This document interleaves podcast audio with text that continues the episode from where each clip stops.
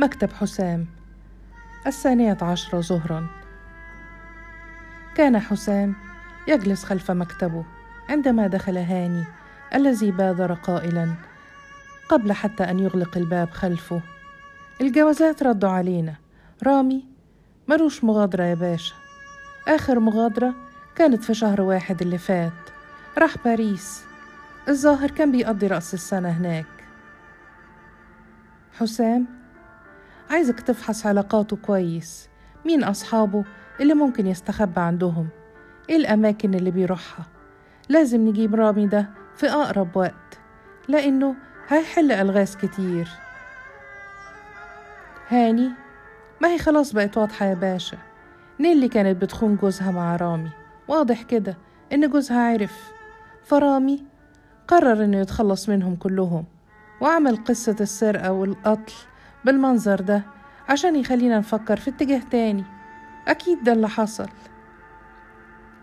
حسام هنتأكد من كل حاجة في وقتها يا هاني. ما تستعجلش. أمام فيلا عزب الواحدة ظهرا كان المخبر عبد الغني العائد لتو إلى العمل بناء على تعليمات حسام موجودا كخدمة حراسة على فيلا نيلي عزب. وكان معروفا لدى كل سكان المنطقة والذين يطلقون عليه اسم عم عبد الغني فهو رجل شارف على نهاية العقد السادس من العمر متوسط البنية أصلع الرأس يكاد منتصف رأسه يضيء وهجا له أنف عريض مفلطح وعينان ضيقتان بعض الشيء. قمحاوي البشرة مائل للسمرة يرتدي ملابس تقليدية تعود إلى ستينيات القرن الماضي.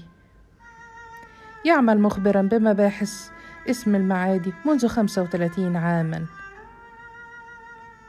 الصبية والأطفال وأصحاب المحلات والكافيهات يعرفونه ويعتبرونه واحدا منهم. ويرجع هذا الحب إلى أنه اعتاد على التباسط معهم في الحديث وحسن الاستماع للجميع كبيرا وصغيرا. جلس عبد الغني وحوله عدد لا بأس به من البوابين والخدم في المنطقة وراحوا جميعا يتسامرون ويتبادلون الأحاديث الشيقة مع عم عبد الغني الذي يروي لهم مغامراته وإنجازاته التي لم يسبقه فيها لواءات وقيادات الداخلية الكبار. بخلاف. حمله على عاتقه مشاكل المنطقة والمناطق المجاورة والمديرية بأسرها. أثناء ذلك يحضر أحد الصبية من أولاد البوابين حاملا صينية الشاي المعتبرة التي تتراص عليها أكواب الشاي الصعيدي المضبوط.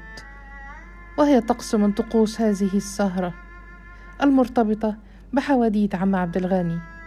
بخلاف كونها واجب ضيافة وترحيب. بعم عبد الغني. بعد عودته من الاجازه لم يكن عبد الغني قد تعافى بعد من آلام خلع ضرس العقل. فطلب من حامل صينية الشاي أن يستبدله بآيس كريم جيلاتي حيث أن الطبيب نصحه بتناول المثلجات والبعد عن المشروبات الساخنة. هرول الصبي ليحضر آيس كريم لعم عبد الغني. فلم يكن لمثل عم عبد الغني أن يرفض طلبه حتى وإن كانت مكلفة. في هذه الأثناء حضر شخص يسأل عن الدكتور أيمن سعد ولم يكن هذا الشخص سوى مندوب البريد الذي يريد أن يسلم للدكتور الراحل خطابا باسمه. ودون أن يطيل عبد الغني في الحديث مع المندوب أخذ منه الخطاب موقعا بالاستلام ثم تعلل برغبته في استكمال عمله بالشارع المجاور وغادر جلسة السمر موصيا بالاحتفاظ بالآيس كريم داخل ثلاجة أحدهم لحين عودته.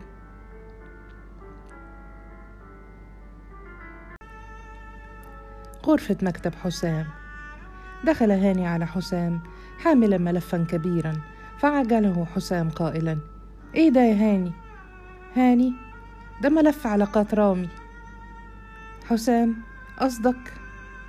قاطعه هاني قائلا أيوة يا معالي الباشا دي كلها ستات يعرفهم حاجة صعبة أوي يا باشا. حملت نبرة هاني كل معاني الحسد تجاه رامي ولسان حاله يقول يا ابن المحظوظة. مما أجبر حسام على الابتسام قائلا دول لوحدهم عايزين فريق بحث كامل. قطع حديث حسام وهاني طرقات على باب المكتب. دخل على إثرها المخبر عبد الغني رافعا يده مؤديا التحية العسكرية المعتادة قبل أن يتحدث بثبات قائلا الجواب ده جه النهاردة معاليك على الفيلا باسم الدكتور أيمن القتيل.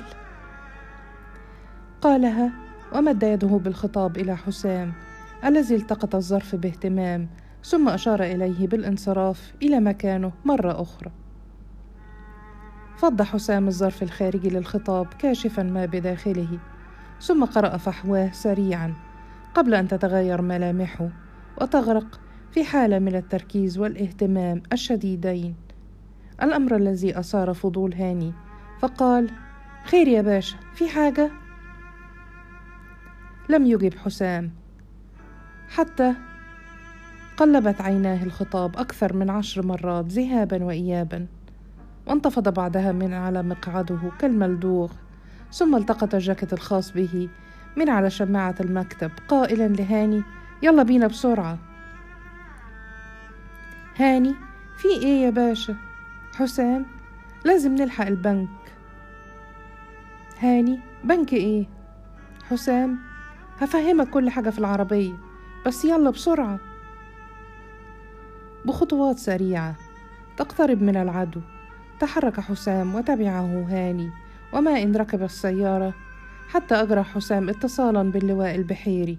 أطلعه خلاله على فحوى تلك ذلك الخطاب.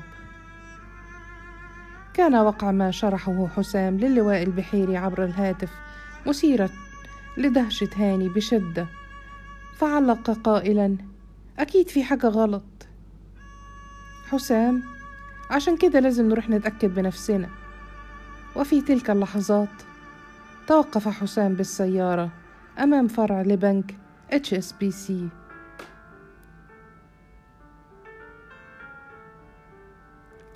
أمام مطعم نعمة بالعجوزة السادسة مساء. كان هاني داخل سيارته الخاصة. يجلس في صمت وترقب. يتابع من بعيد سيارة كانت موجودة أسفل أحد العقارات. بينما تقترب فتاة لا تبدو ملامحها واضحة.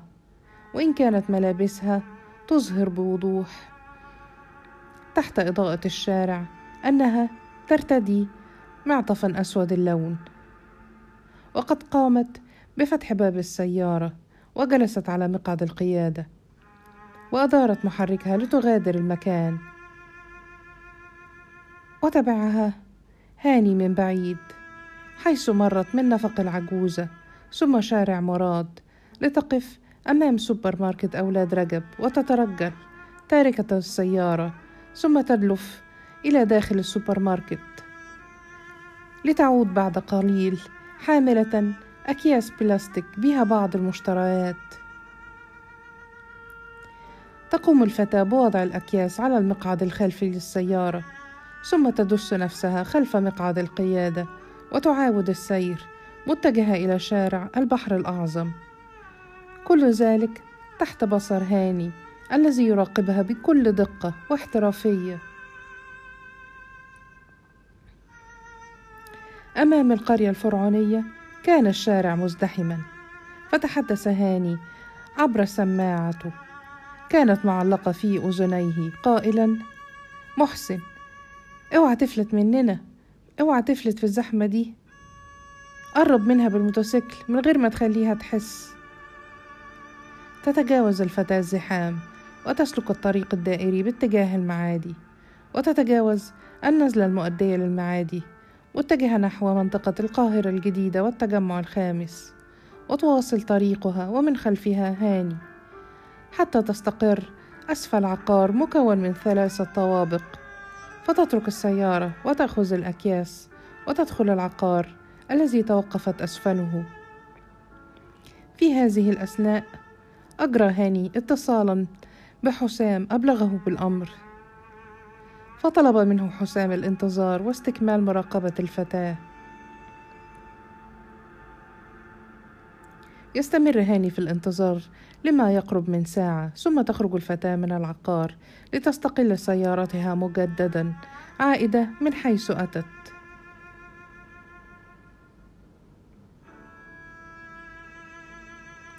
أمام عقار التجمع الخامس الواحدة ظهرا يقف هاني ممسكا بيده حقيبة يد من تلك التي يحملها مندوب المبيعات والتسويق. ثم يتحرك إلى مدخل العقار حيث كان البواب جالسا على أريكته. يحتسي كوبا من الشاي الثقيل المظبوط ويقلب في هاتفه المحمول. ويبدو أنه يتحدث على الواتساب.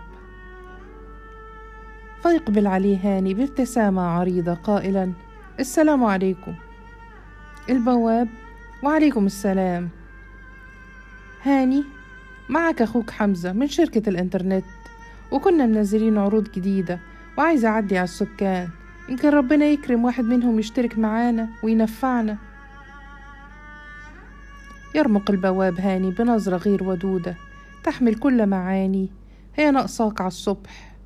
ثم يقول بص يا أستاذ السكان في أشغالهم دلوقتي ما يحبوش المناديب والصداع بتاعهم لمؤاخذة يعني. هاني يا سيدي يرجعوا بألف سلامة أنا كده كده مش هطلع دلوقتي. أنا بس عايزة أعرف كل شقة فيها كم فرد. ثم قال بلهجة مغرية. بس قبل ما نتكلم أنت شكلك بتستخدم النت كتير في الشات مع الحريم وكده. وبابتسامة ثقة. تفوق ثقة الفنان حسين فهمي والفنان محمود عبد العزيز مجتمعا معا. قال البواب ما خلاص يا أستاذ الجماعة جوه. حسام ماشي يا عم. أنا عندي ليك عرض يديك تلاتين ساعة نت في اليوم لمدة سنة وببلاش. حاجة كده مخصوصة ليك. المرة الجاية هشغلهولك تتغير ملامح البواب وتكتسي شفتاه بابتسامة رضا وموافقة على تلك الصفقة. ماشي يا بيه بس السكان هنا ناس محترمة. هاني ما تقلقش يا ريس. البواب بص يا سيدي. الدور الأول ساكن فيه الأستاذ أحمد والمدام وعندهم ولدين وقصادهم الدكتور كريم والمدام ودول لسه متجوزين وما عندهمش عيال.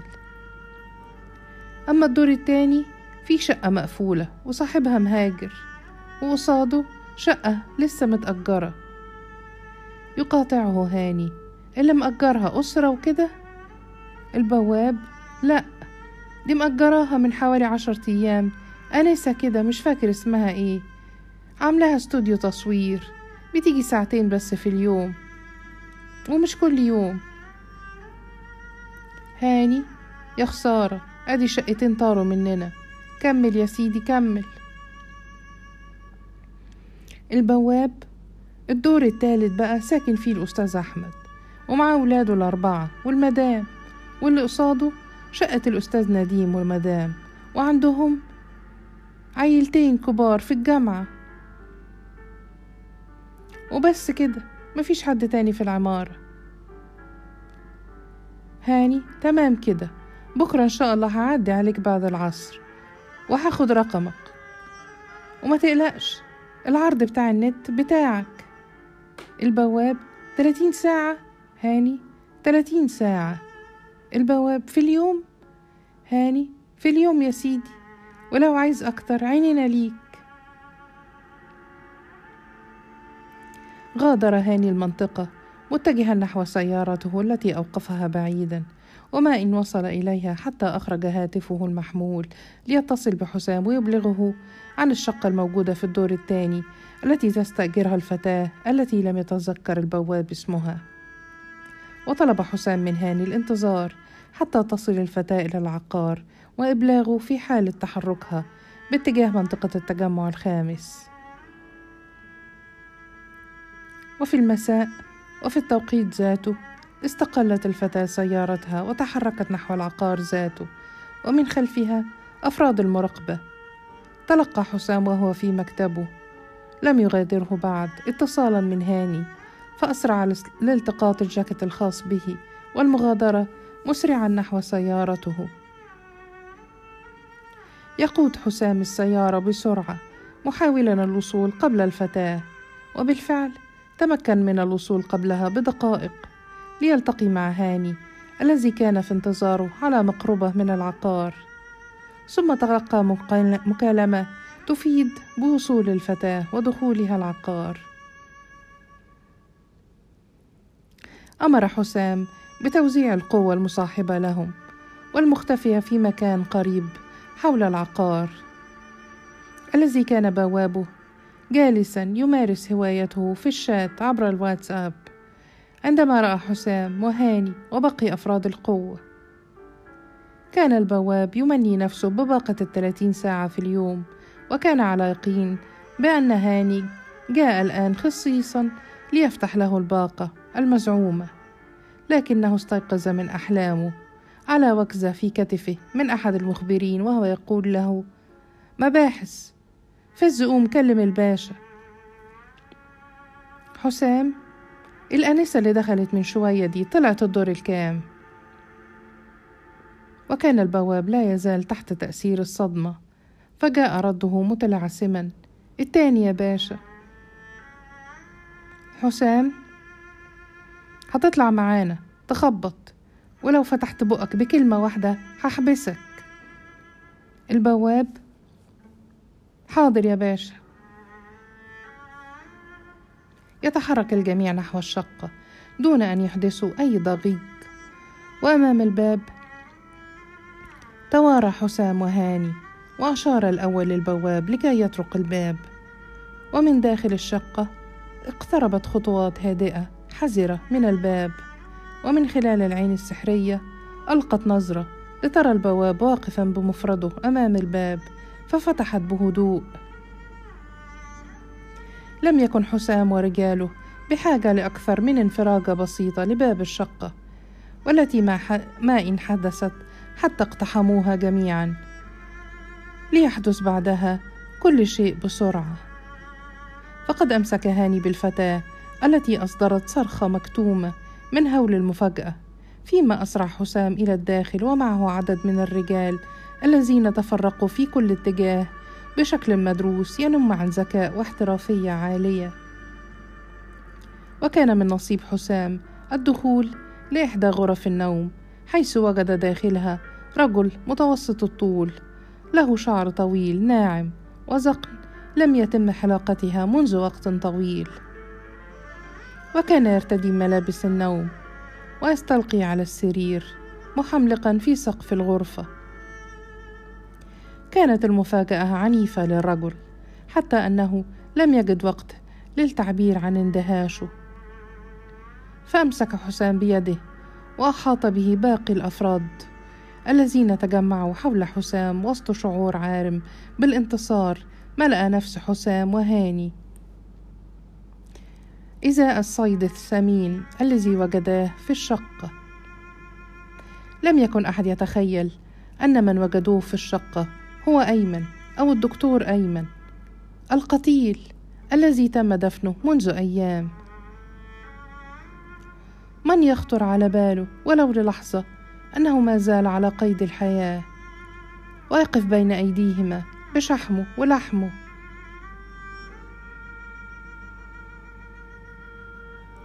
رمق حسام الدكتور أيمن بنظرة. نظرة من وجد خاتما فقده منذ سنوات في صعيد مصر. ثم عثر عليه دون سابق بحث في جوف سمكة على شاطئ البحر بالإسكندرية. ظل صامتا يتأمله لمدة خمس دقائق كاملة قبل أن يقول ياه دكتور أيمن آخر حاجة كنت أتوقعها إني أشوفك تاني. فعلا يا أخي اللقى نصيب. غلطة صغيرة عملتها كشفت فكرتك العبقرية. دفعت حساب أوبر بالفيزا. أوبر اللي أنت ركبته عشان تروح تقابل رامي. وده ظهر في كشف حساب الفيزا بتاعك اللي البنك بعته على الفيلا. ووقع في إيدينا.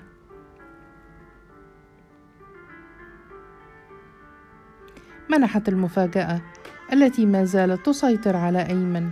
لعدم تخيله أن تنهار خطته بهذه السهولة. حسام فرصة لاستكمال حديثه دون مقاطعة. فأضاف بلهجة واثقة مغلفة بفرحة النصر.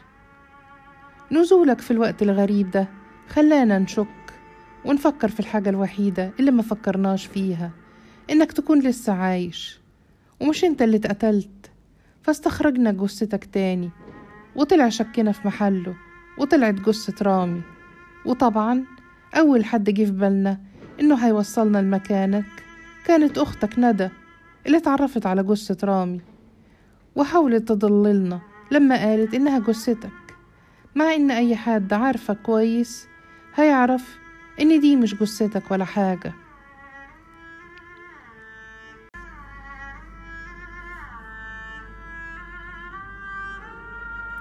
ترك حسام يد أيمن التي لم يفلتها منذ دخل الغرفة ليمسك بيده الأخرى ويكشف عن ذراعه ليظهر جرح قديم غائر أعلى الذراع صمت حسام لحظات أدار خلالها عينيه في وجوه الجميع حتى أفراد القوة المرافقة له وهاني الذي ارتسمت على شفتيه ابتسامة ظافرة.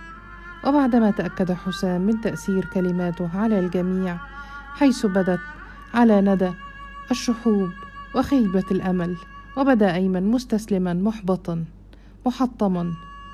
فاستطرد حسام. فاكر يا دكتور أيمن الجرح ده؟ لما وقعت وأنت صغير وكنت بتلعب كورة. طيب فاكر لما رامي عرض عليك أكتر من مرة إنه يعمل لك عملية تجميل وأنت كنت بترفض؟ لم ينتظر حسام أي رد من الدكتور أيمن. وسط شعوره بالسيطرة التامة على الموقف. وإنما التفت إلى ندى قائلا. طبعا يا أنسة ندى أنت كنت بارعة في التمثيل. مثلتي دور كويس مش بس بالتظاهر بالانهيار لما شفتي الجثة المشوهة اللي ما كانش صعب عليكي أبدا إنك تعرفي إنها مش جثة أخوكي حتى لو ملامحها مش واضحة انفجرت ندى في نوبة بكاء شديدة أخرجت أيمن من تحت تأثير المفاجأة فارتفع صوته متوسلا. أرجوك يا فندم أختي ملهاش ذنب في أي حاجة. أنا اللي عملت كل حاجة وهعترف بكل حاجة. ثم نظر إلى حسام نظرة تطلب كل الرحمة. وقال بنبرة استعطاف بس بلاش أختي عشان خاطر ربنا بلاش أختي.